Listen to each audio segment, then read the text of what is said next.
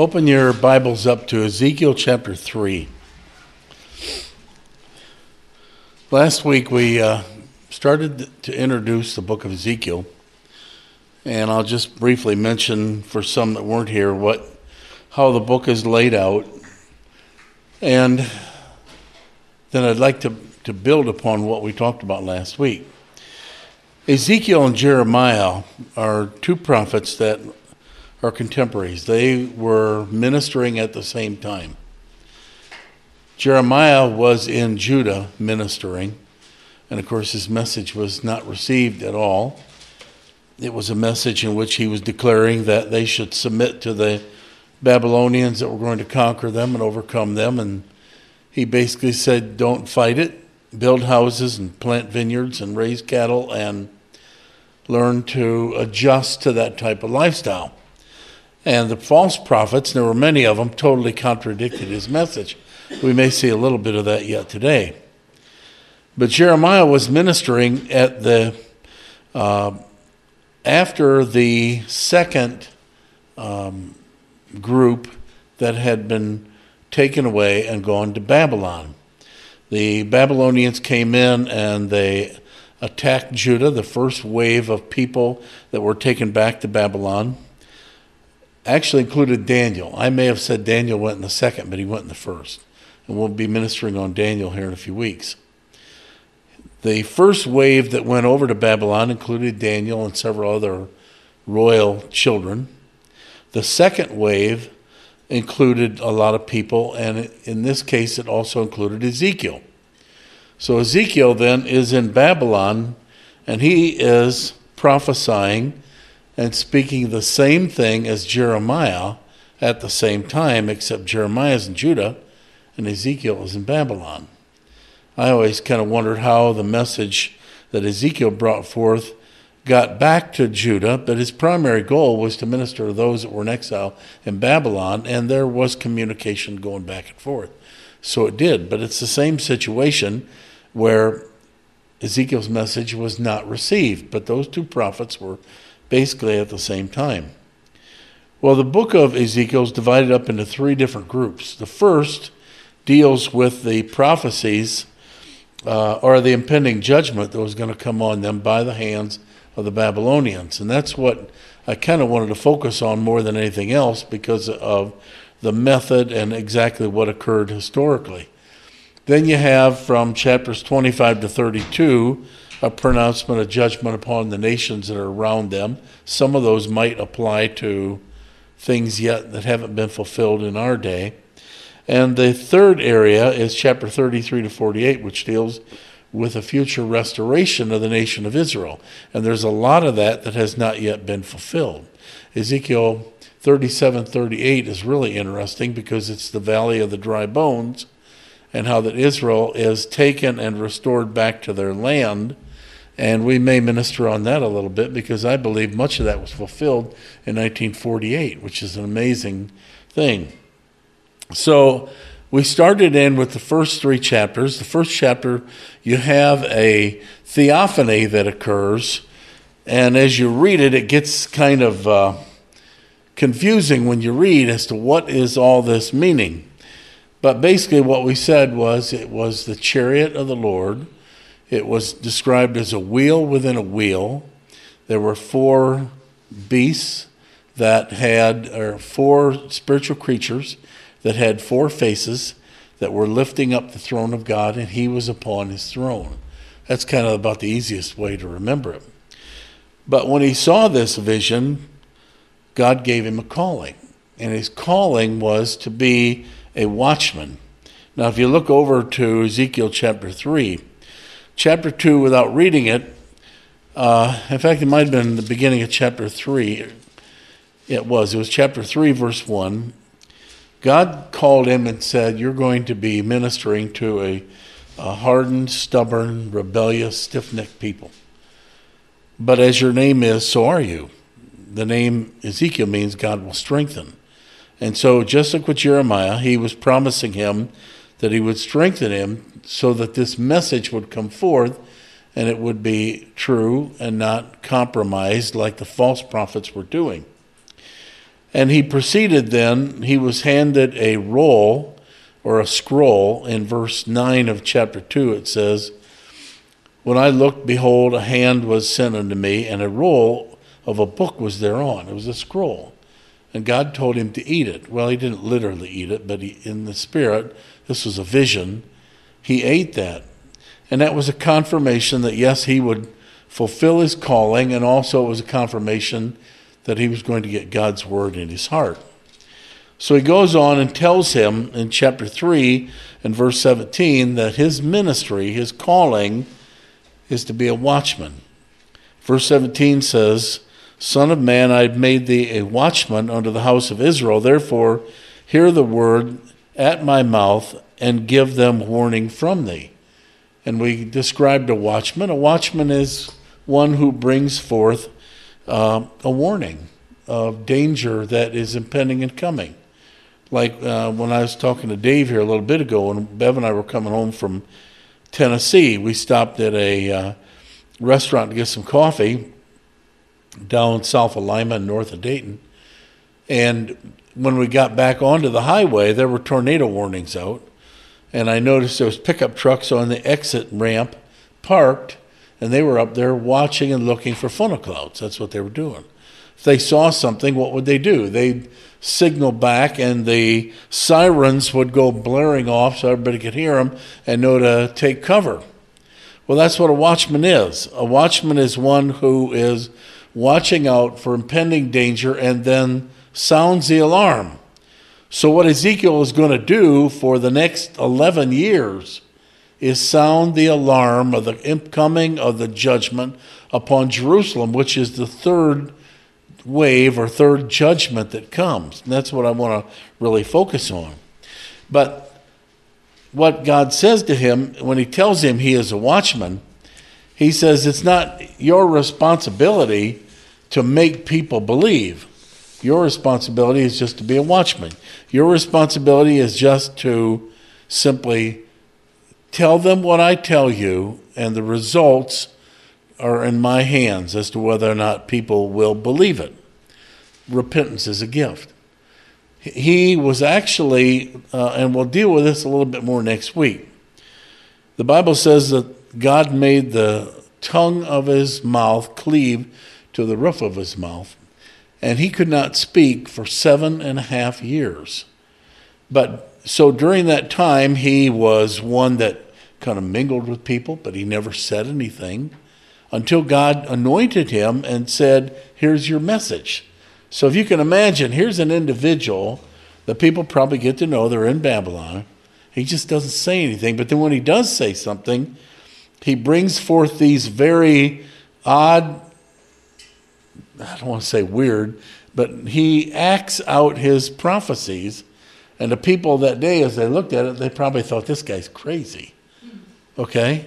But that was it didn't he didn't have to try to be a, a great orator. He didn't have to be appealing to people. He didn't have to be dynamic and handsome. That wasn't his calling. His calling was to warn people of what was coming. In verse 17 of Ezekiel 3, it says, Son of man, I made thee a watchman unto the house of Israel. Therefore, hear at my mouth and give them warning from me.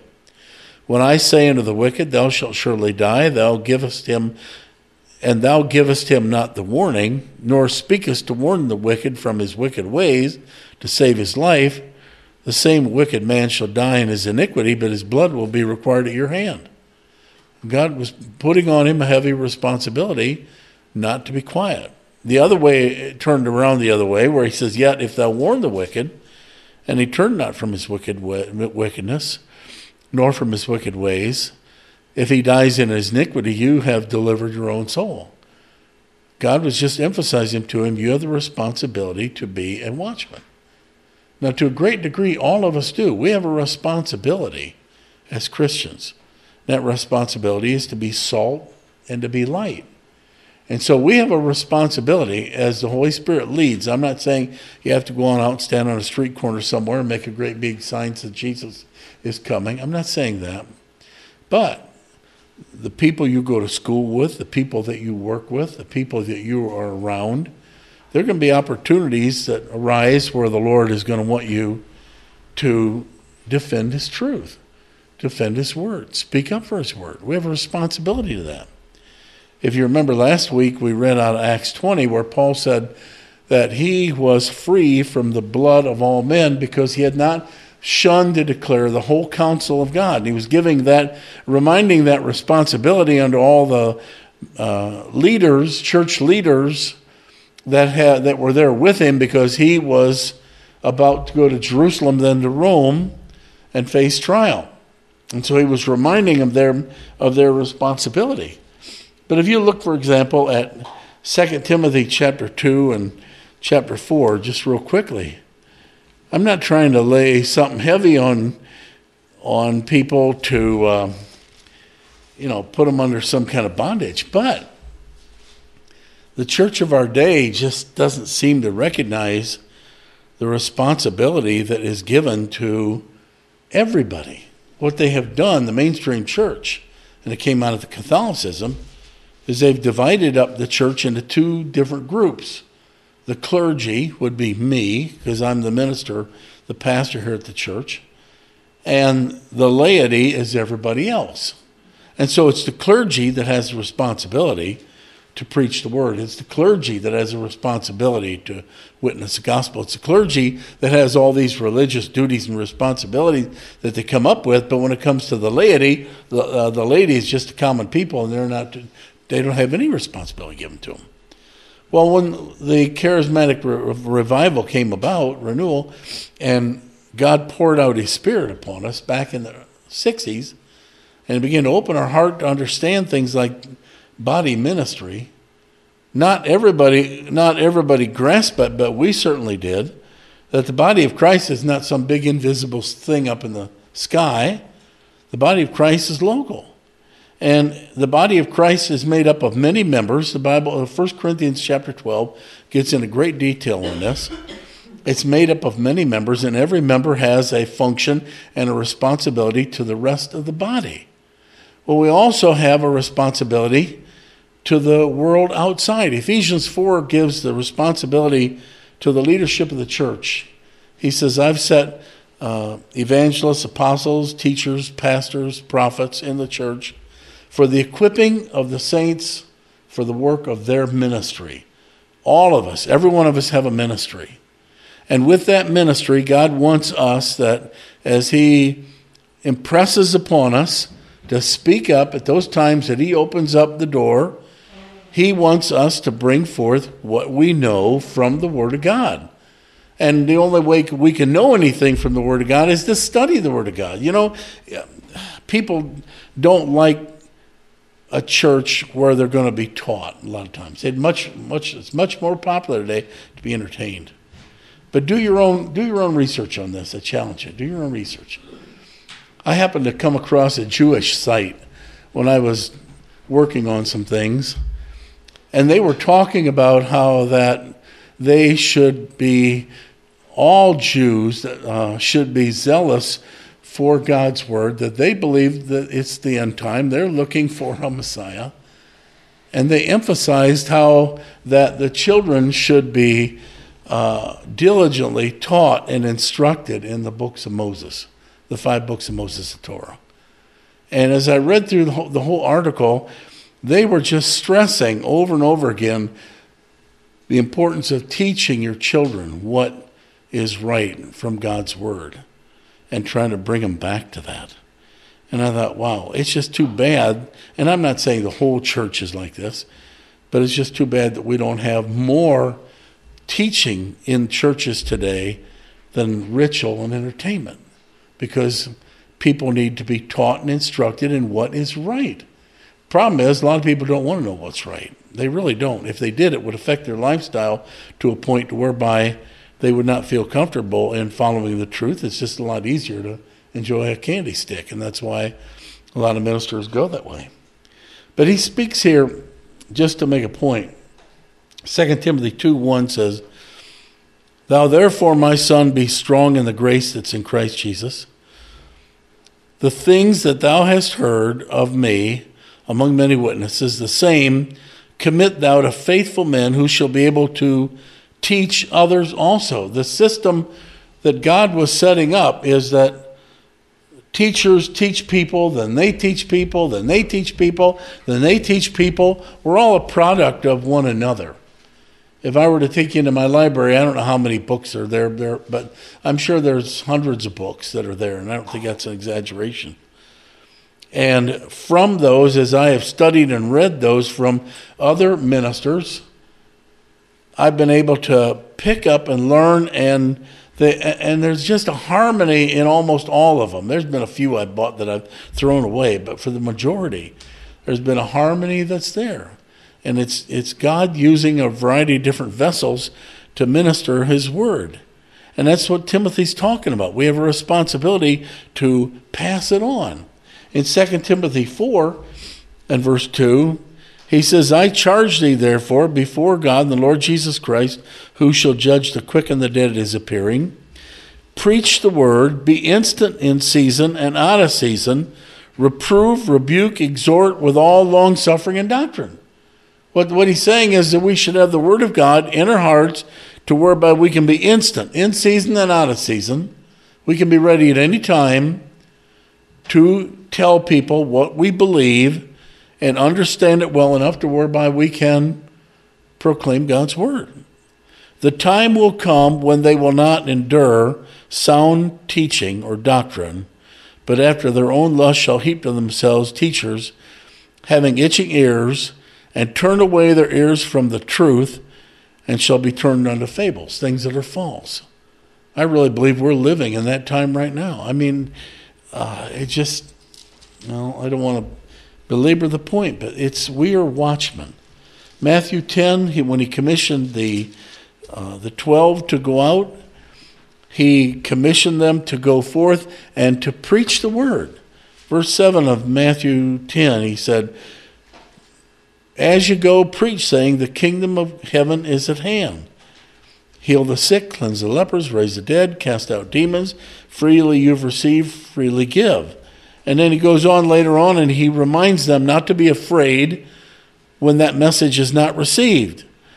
He says in verse uh, 19, when they deliver you, he talks about how the message is not going to be received. Verse 16, Behold, I send you forth as sheep in the midst of wolves. Be therefore wise as a serpent harmless as a dove. And then he goes on and says, Don't pre plan what you're going to say Verse 19 When they deliver you up, take no thought how or what you shall speak, for it'll be given you in that same hour what you shall speak. For it is not ye that speak, but the Spirit of your Father which speaketh in you. Here he's giving that commission to the twelve. It's the same commission almost that Ezekiel had and Jeremiah had. And if we were to take the time and look at Luke chapter 10, he gives that same commission to the 70. It isn't just some group called the clergy. It isn't just some special group that's gone to college somewhere and got deeper truths uh, to understand deeper truths. The responsibility to be yielded to the Holy Spirit and speak up for what we have been taught in God's Word and what we live is given to all of us. We are watchmen.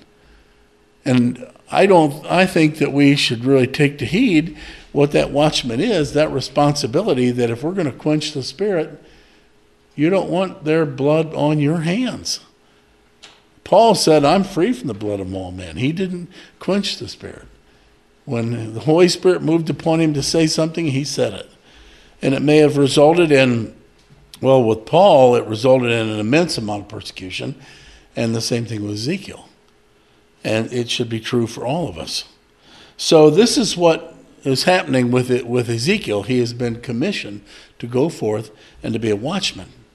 And if you look at Ezekiel chapter 13, the false prophets were those that they were not they were not watchmen. They were not concerned about them, uh, the people. They were concerned about themselves.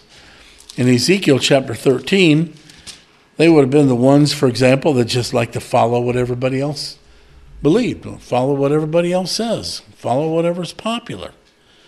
Ezekiel 13, it says, The word of the Lord came unto me, saying, Son of man, prophesy against the prophets of Israel that prophesy, and say unto them that prophesy out of their own hearts, Hear ye the word of the Lord. Now, the main prophecy that was going forth at that time was the temple of the Lord. The temple of the Lord. We'll look at Hananiah if we get there. We'll look at Hananiah yet this morning. To whereby the prophet Hananiah, false prophet Hananiah, his message was that we're going to rise up, we're going to break the yoke of Babylon, we're going to break and destroy Nebuchadnezzar, we're going to bring all these people that have been carried off, Ezekiel, Daniel, and thousands of others that are in Babylonian captivity within two years, we're going to bring them back. That was his message. I mean, that's popular. That's what you want to hear, you know? I mean, supposing we, for example, as a nation, had been attacked, let's say, by, well, let's say Russia. Let's say that, that uh, Russia rose up and was able to conquer the United States, and, and those of us here remembered what we had, and, and it was gone. And the message coming forth was God's punishing you for your sins and iniquities and it's going to last for the next century. So you may as well just get used to it and, and get settled in and learn to live under Russian rule and so forth. You can imagine that that message would just be totally appalled. Somebody else comes along and says, That's not God's will. God's will is that we rise up. God's will is that we break Putin's back. God's will is that we get all those people that were taken to Russia, we bring them back. You know, that'd be the popular message, especially if you're a conservative now. You know, you'd want to say, yeah, that's the patriotic thing. Jeremiah wasn't bringing forth the patriotic message, just the opposite. Well, that message, both in Judah and Babylon, in Ezekiel 13, that was the message, the message that we're going to break the yoke of, uh, of Babylon. That was the false prophet message. Ezekiel 13, 2. He said, Son of man, prophesy against the prophets of Israel that prophesy and say unto them that prophesy out of their own hearts, Hear ye the word of the Lord. Thus saith the Lord, Woe to the foolish prophets that follow their own spirit and have seen nothing. O Israel, thy prophets are like foxes in the desert.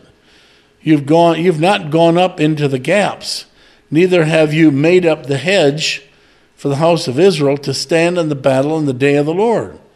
Now we've taught on this before, but what Job talks about is that as Christians we have a hedge about us. And that hedge is a hedge of protection to whereby God will protect us and deliver us and heal us and provide for us. We've got, I, I believe we all have angels watching over us. And so God is watching over us. If we're being faithful and obedient to the knowledge of the light of the word that we have, that hedge is built up. But when the hedge can be broken down or broken into, and it's spoken of by the little foxes, sometimes the little things can open up areas of your life whereby Satan can come in and, and destroy intercessors will pray for those people and build up the hedge. That's what he's talking about. Well, the false prophets, they're not concerned about other people, they're concerned about themselves. He says, They've seen vanity, lying divination, saying, The Lord saith, and the Lord hath not sent them. And they have made others to hope that they would confirm the word. They say something, something popular, and hope everybody will jump on the bandwagon. And of course, if it's popular, they will. But he says they've seen a, a vain vision and have not he, have you not spoken a lying divination, whereas you say the Lord saith it, but uh, howbeit he hath, he does not. So Ezekiel gets into more detail on it, but uh, in John chapter 10, Jesus, when he's describing a false prophet, he says, for example, here in John 10 and verse 7, he said, Verily I say unto you, I am the door of the sheep. All that ever came before me are thieves and robbers, but the sheep did not hear them. I am the door. By me, if any man enter in, he shall be saved, and go in and out and find pasture.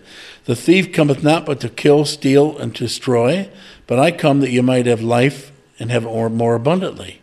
I'm the good shepherd of the sheep. The good shepherd gives his life for the sheep. He that is a hireling, and not the shepherd, whose own the sheep are not, he sees the wolf coming, and he leaves the sheep and flees, and the wolf catches them and scatters them. He's what? He's not a watchman. He sees a tornado coming, and instead of sounding the alarm, he gets in his truck, takes off. Sorry about that, people, but I'm only concerned about my skin. The hireling flees because he's a hireling. he cares not for the sheep. But I am the good shepherd, and I know my sheep, and I am known of them, and so forth. So he's talking, though, about. Oh, he's talking about false prophets. The Bible talks about it a lot. So the point is that Ezekiel here has been given the commission to be a watchman over the people. And the watchman is that he is to bring forth and sound an alarm. Well, when he starts bringing forth this alarm, if you look over to Jeremiah chapter 27 28, when he brings forth the alarm of the impending judgment upon the city of Jerusalem, it had, it had been plundered to a decree, but it was going to be all totally de- devastated and destroyed. And it was just going to be utterly wiped out because Nebuchadnezzar was going to burn it down. And Jeremiah was bringing forth the same message as Ezekiel was. But when they go to bring forth this message, Ezekiel mainly, he does it with symbols and acting out various different things. We'll look at a few of those. For example, he um, takes a tile and he artistically draws on it the city of Jerusalem. Then he lays down on his side and he begins to start setting battering rams against it and bringing military things against it. Remember, all this time he's not saying a word. He doesn't speak for seven and a half years unless God loosens his tongue and then he can speak. And his, his message is a message um, confirming the, being a watchman. And then he, he wouldn't talk about sports. He wouldn't talk about, you know, what was going on at home. He wouldn't talk about the neighborhood gossip. It was just strictly the ministry. And it, he had a very unique ministry. But, anyways, he would act these things out. And I'll get into some of those actions in a minute, but he's not the only one that did that. A lot of the prophets would act out things. Here's Jeremiah.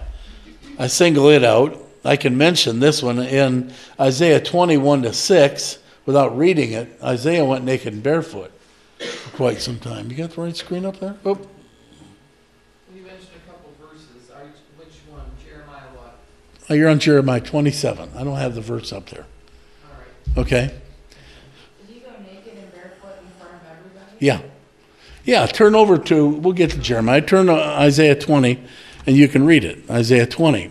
He was depicting the judgment that was going to be coming upon the nations and how that they were going to be overcome and they were going to be led away into slavery, into bondage.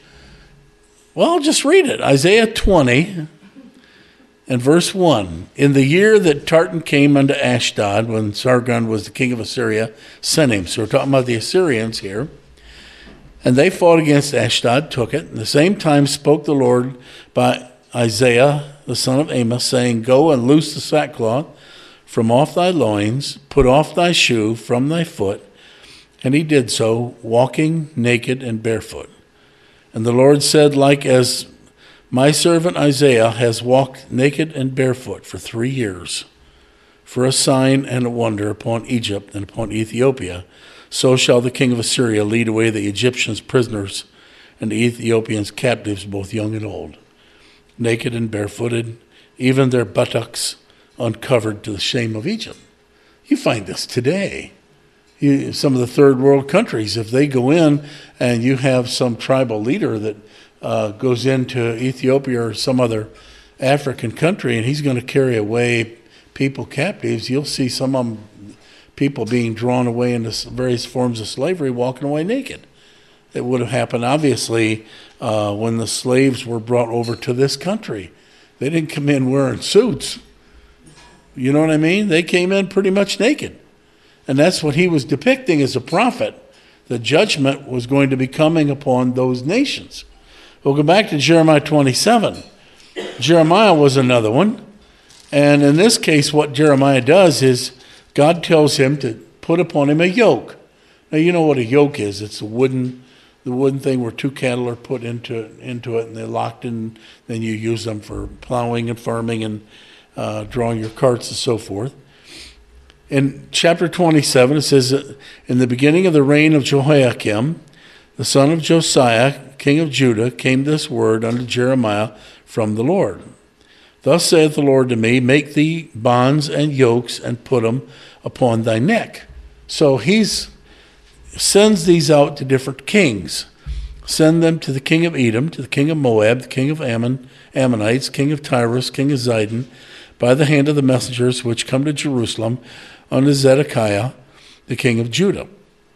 And command them to say unto their masters, Thus saith the Lord, Thus shall you say to your masters, I have made the earth, the man, the beast that are upon the ground by my great power and by my outstretched arm, and I've given it and have given it unto whom it seemed right.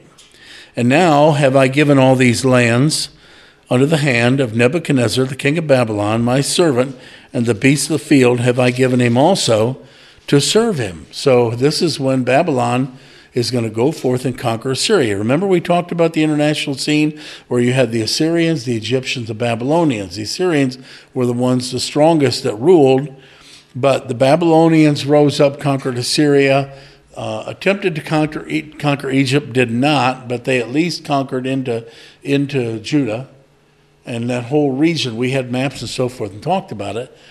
This is Jeremiah talking about that. Remember, he served under five different kings. Well, it came to pass that the nation and the kingdom which will not serve the same Nebuchadnezzar, the king of Babylon, that will not put their neck under the yoke of the king of Babylon, that nation will I punish, saith the Lord, with the sword and famine and with pestilence, until I have consumed them by my hand. Now that's what I'm trying to lead up to. Because the destruction of Jerusalem in 586 BC was just extremely terrible. I mean, they were, and I don't want to get ahead of myself, but they were surrounded for 18 months by a huge Babylonian host. Nothing could go out, nothing could go in, and it reached a point whereby cannibalism and so forth was beginning to come in. And finally, they made a breach in the wall. And Ezekiel acts this out. He actually digs through a wall that's in front of him, uh, depicting it out as to what is going to happen. And then when King Zedekiah and his family flee, Nebuchadnezzar brings him before him and rebukes him and plucks out his eyes and takes him to Babylon, and he ends up dying in Babylon. He was just a young man of the early 20s when he became a, uh, he was an appointed king in, Bab- in uh, Jerusalem. And so he would have been a man that probably spent, I don't know when he died, but he would have probably been his late 20s when his eyes were plucked out and he then served in ba- went to Babylon for uh, many years, but he was blind. But anyways, go back to his yoke. Here's Jeremiah walking around with this yoke on, and people say, "What's the yoke for?" And he'd bring forth that message, and then he would say to them, um, verse eleven. The nations that bring their neck under the yoke of king of Babylon and serve him, those will I let remain still in their own land, saith the Lord and they shall till it and dwell therein. And I spoke to Zedekiah, king of Judah, according to all these words Bring your necks under the yoke of the king of Babylon, and serve him and his people, and live. Why will you die, thou and thy people, by the sword, by the famine, by the pestilence, as the Lord has spoken against the nation that will not serve the king of Babylon? He's saying, Why, why do you want to resist that? It's been appointed 70 years of captivity. Nothing's going to change it. Absolutely nothing. But Zedekiah listened to the religious leaders, not Jeremiah, and rebelled then against Nebuchadnezzar. And when he rebelled against Nebuchadnezzar, Nebuchadnezzar sent in the, sent in the troops. And then he was punished when Nebuchadnezzar rebuked him. Um, I, I, was going to read to you from what uh, Josephus talks about it. He rebuked him and, and told him he was, you know, not a man of his word. Well, in Jeremiah 28, after he is walking around with this yoke on, and that's his message. We read in verse chapter 28, verse 1 It came to pass the same year in the beginning of the reign of Zedekiah, king of Judah, in the fourth year, in the fifth month, that Hananiah, the son of Azur, the prophet, which was of Gibeon, spoken to me in the house of the Lord in the presence of the priests and the people, and said, Thus saith the Lord of hosts, the God of Israel, saying, I have broken the yoke of the king of Babylon. Just the opposite. Within two full years will I bring again into this place all the vessels of the Lord's house that Nebuchadnezzar, king of Babylon, has taken away and carried them to Babylon. I'll bring them again to this place. Jeconiah, the son of Jehoiakim, king of Judah, with all the captives of Judah that went into Babylon, saith the Lord, I will break the yoke of the king of Babylon, and all those people are going to be coming back. And then said the prophet Jeremiah and the prophet Hananiah in the presence of the priest and the presence of all the people that stood in the house of the Lord, even the prophet Jeremiah said, Amen. Sounds good. Man, that's a good message. I'll take that. We'll receive it. Just like a lot of people today, you know, you don't have to worry about how you're living when Jesus comes. We're all just going to get raptured and taken up. Amen. If it happens, praise the Lord. But if some are left behind, they're going to be rudely awakened. You say, well, then what should we do? Make your calling and election sure. Live your Christianity. Seek to walk in the Spirit and hear God's word and live it and be an overcomer. Well, anyways, he goes on to say, uh, he tells him that verse, um, verse 8, Jeremiah says, The prophets that have been before me and before thee of old prophesied both against many countries and against great kingdoms of war and of evil and pestilence. The prophet which prophesies of peace, when the word of that prophet shall come to pass, then shall the prophet be known that the Lord hath truly sent him. If it's a message of peace and prosperity and super blessing, if it comes to pass, well, we know he was a prophet of the Lord. But if it doesn't, it doesn't, he's a false prophet. Hananiah took the yoke from off the prophet Jeremiah's neck and broke it. And Hananiah spoke in the presence of all the people, saying, Thus saith the Lord, even so will I break the yoke of Nebuchadnezzar, king of Babylon, from the neck of all the nations in the space of two years. And Jeremiah the prophet went his way. Took that yoke off of him and broke it in half. Then the word of the Lord came unto Jeremiah the prophet after Hananiah the prophet had broken the yoke from off his neck. And the prophet Jeremiah said, Go tell Hananiah, saying, Thus saith the Lord, Thou hast broken the yoke of wood but thou shalt not make them, but thou shalt make for them yokes of iron. For thus saith the Lord of hosts, the God of Israel I put a yoke of iron upon the neck of all these nations, that they may serve Nebuchadnezzar king of Babylon, and they will serve him, and I have given him the beasts of the field also. Then he went on to tell him that because of him being a false prophet, that he would die within a year. And the last verse says, So Hananiah the prophet died the same year in the seventh month. In other words, the blood of Hananiah was not on the hands of Jeremiah. He was a watchman. So these individuals would walk, they would oftentimes act out what they were saying. Another, without reading it, is Ahijah. When uh, Rehoboam came before him, he took his garment, Jeroboam rather, when the tribes were being split, he took his garment, cut it up into 12 pieces, and gave it to him. And it was to indicate that God was going to destroy the, the kingdom of Solomon and divide it up into 12 different tribes, which he did. So, with that in mind, turn over to chapter 4 of Ezekiel. And I'd like to get into just a little bit of this. I won't be able to say everything that I wanted to say today, but I can at least show you one thing and then I'm going to let you go. In Ezekiel chapter 4, here's where Ezekiel begins to start acting out these prophecies. And he did this a lot. He acted them out in many different ways. But this one is rather interesting. Chapter 4 says, Thou son of man, take a tile and lay it before thee and portray upon it the city, even Jerusalem. So he took a clay tile and he drew the city of Jerusalem on it. Now remember, he's not saying a word, he's just doing it. People would go by and look at him wonder, What's, what the heck is he doing? Lay siege against it, build a fort against it, cast a mount against it, um, and set battering rams around round about. Moreover, take thou unto thee an iron pan. So he had an iron plate. He was also a priest, and this was used in the in the priestly ceremony. Many believe that was it. Take an iron pan, set it for a wall of iron between thee and the city, and set thy face against it, and it shall be besieged, and thou shalt lay siege against it. And this was a sign of the house of Israel. So he's got this tile, and scratched on it is the city, and he takes this iron plate and he puts the plate between the tile and himself. Now, what does that depict? Well, some believe that it depicts the, the separation of Israel from God, that they were not in fellowship with him. And others suggested that it was a, a sign of protection to Jeremiah. I've got a couple references Jeremiah 1 18, 19, Isaiah 59 2. Uh, both of those would kind of speak in that area. Jeremiah was like made an iron pillar so that he could be protected from this rebellious nation. I mean, nobody likes these guys. You got to get that in your mind.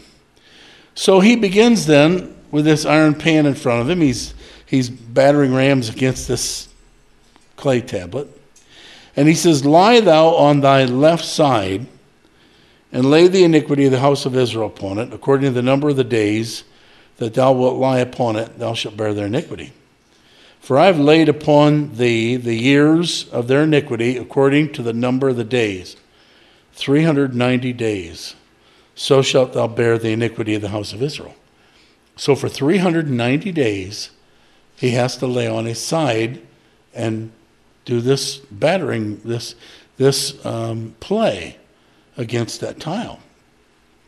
And when thou hast accomplished that, lie again on thy right side, and thou shalt bear the iniquity of the house of Judah forty days. I have appointed thee each day for a year. Therefore thou shalt set thy face toward the siege of Jerusalem, and thine arm shall be uncovered, and thou shalt prophesy against it. And behold, I will lay bands upon thee, and thou shalt not turn thee from one side to another till thou hast ended the days of thy siege. God was going to enable him to do this. Now, he doesn't say he did it 24 hours a day. I guess I'd find that kind of hard to believe. I mean, it had to be really supernatural. So I don't know how long a period he actually carried this out, but he did this for a total of 430 days, which depicted something in regard to 430 years. Now, what did that depict? Well, if you understand the Jewish if you understand the calendar uh, with the Old Testament, it goes in reverse. Like we've come from 2015, now we're in 2016, it's increased. But the Old Testament went backwards. And so if you take the time from the King Jehoiachin, which is 597, and you go backwards 430 years, you come to 167 BC. And 167 BC brings you to that time period of the Maccabees. And the Maccabees at that point revolted against Antiochus of Epiphanes and delivered Jerusalem, and they brought restoration unto Jerusalem.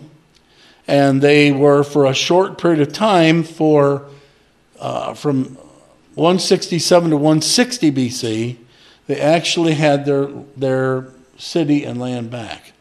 So just a, a short period. So, this is what is celebrated by the Jews when it comes to Hanukkah.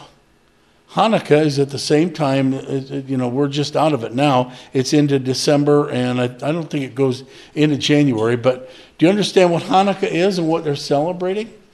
Let me share that with you, and I won't go any further with Ezekiel. I'll come back and deal with some other things that are, we'll, we'll deal with the destruction. But the, the date of the Maccabean revolt celebrated by Hanukkah. What is Hanukkah? Well, Antiochus issued decrees forbidding Jewish religious practice in Palestine. Who's Antiochus? Well, you're now in between the period of Alexander the Great and the Roman Empire.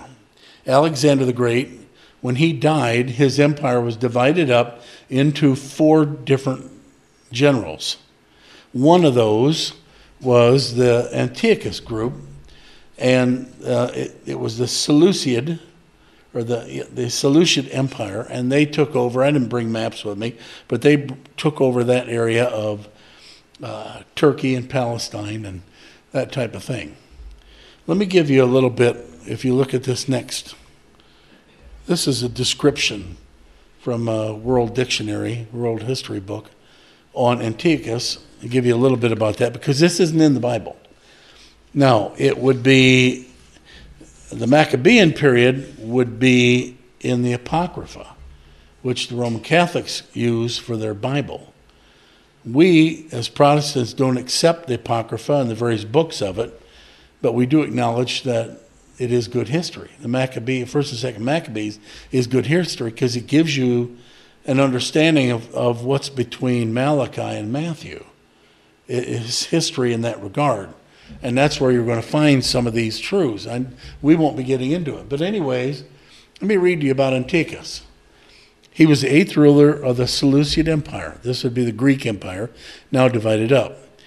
He gave himself the surname Epiphanes, which means the visible God, and he believed that he and Jupiter were identical. He acted as though he was really Jupiter, and the people called him Epimanes, meaning the madman.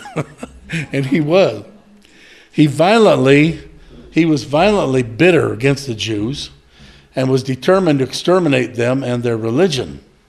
He devastated Jerusalem in 168 BC, defiled the temple, offered a pig upon its altar, erected an altar to Jupiter, prohibited temple worship, forbid circumcision on the pain of death, sold thousands of Jewish families into, into slavery, destroyed all copies of Scripture that could be found, and slaughtered everyone discovered in possession of such copies, and resorted to his every conceivable torture to force Jews to renounce their religion. And this led to the Maccabean revolt, which is one of the most heroic feats in history. Now I'll go back I'll go back a page and what occurs here, if we read it, during this time, um, nope, I got the wrong sheet. Matthias, the priest, a Jewish priest by the name of Matthias, the Hasmonean, he sparked a revolt against uh, uh, the Seleucid Empire against Antiochus by refusing to worship the Greek gods that they had been told to do. Matthias killed a Hellenistic Jew. Now, Hellenistic Jews, and that's what they started out being against, was one that still called themselves a Jew, but they adopted all the Hellenistic ways. They were compromisers. And so Matthias killed a Hellenistic Jew who stepped forward to offer up a sacrifice to an idol in um, Matthias's place.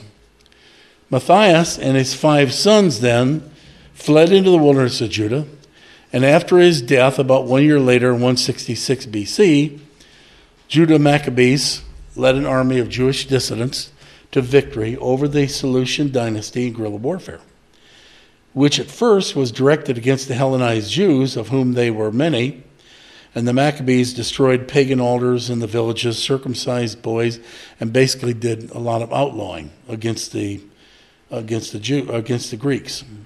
The term Maccabees is taken from the Hebrew word which means hammer. The revolt involved many battles in which the Maccabean forces gained notoriety, notoriety among the Seleucid army for their use of guerrilla tactics. And after the victory, the Maccabees entered Jerusalem in triumph, richly cleansed the temple, reestablished traditional Jewish worship, installed Jonathan Maccabee as the high priest, and a large Seleucid army was sent to squash the revolt, but returned to Syria on the death of Antiochus IV. And that's really interesting to read how he died and everything else. Its commander, Lysias, preoccupied with internal Seleucid affairs, then agreed to a political compromise that restored religious freedom in 160 BC. But what they really celebrate in Hanukkah is really what's next here. They celebrate all that. But when the Maccabees returned to Jerusalem to liberate it, they entered the temple and they cleared it of all of its idols that were placed by the Syrian Vandals. Judah and his followers built a new altar, which he dedicated on the 25th month of Kislev, this is the Jewish calendar now.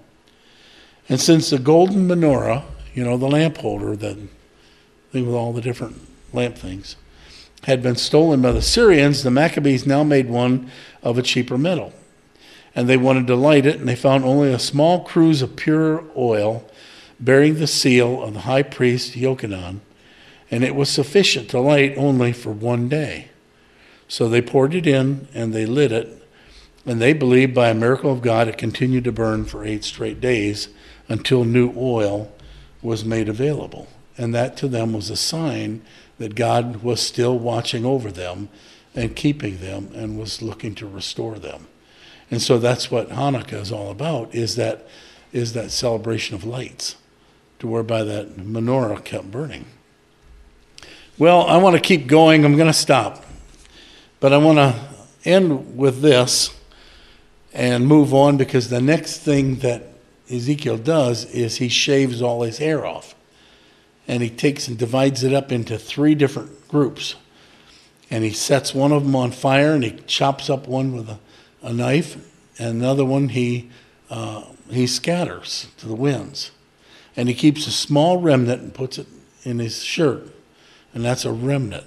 And I, to me, it symbolizes that God has a remnant close to his heart that he's going to spare. But the other three, when all that is carried out, it depicts the great destruction of Jerusalem. And I'd like to talk about that next time and look at what is there in Ezekiel and look at what Josephus, a Jewish historian, speaks about that time. And then as we can move our way through that, then I want to lead that into the promise of restoration that's coming when we move out of Ezekiel. So I'm going to stop. Amen? All right, bow your heads. Father, I just thank you for giving us this book in Scripture and the wisdom to understand these truths of Jeremiah and Ezekiel. And there's something here far more than just interesting history. What's here is a, a strong message to all of us that we are like watchmen and that you've given us a responsibility to be salt and light, to contend for the truth, stand fast to what is right, even when many others around us may not. That you've given us, us the responsibility to be custodians of your faith. And also to see that grace is not something that can be misused. They had grace in the Old Testament. The whole sacrificial system was a system of grace. We have one sacrifice. That's Jesus, our Lord and Savior. But we just can't keep going through the habit of appealing to that sacrifice and then go on and live like the world and live in sin because it'll draw your corrective, chastening hand, just like it did with Judah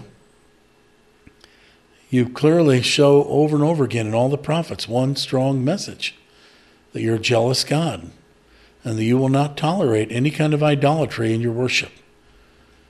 And that you expect us to treat others as we would want to be treated in similar situations. The whole law is summarized in, in loving you and loving others as ourselves.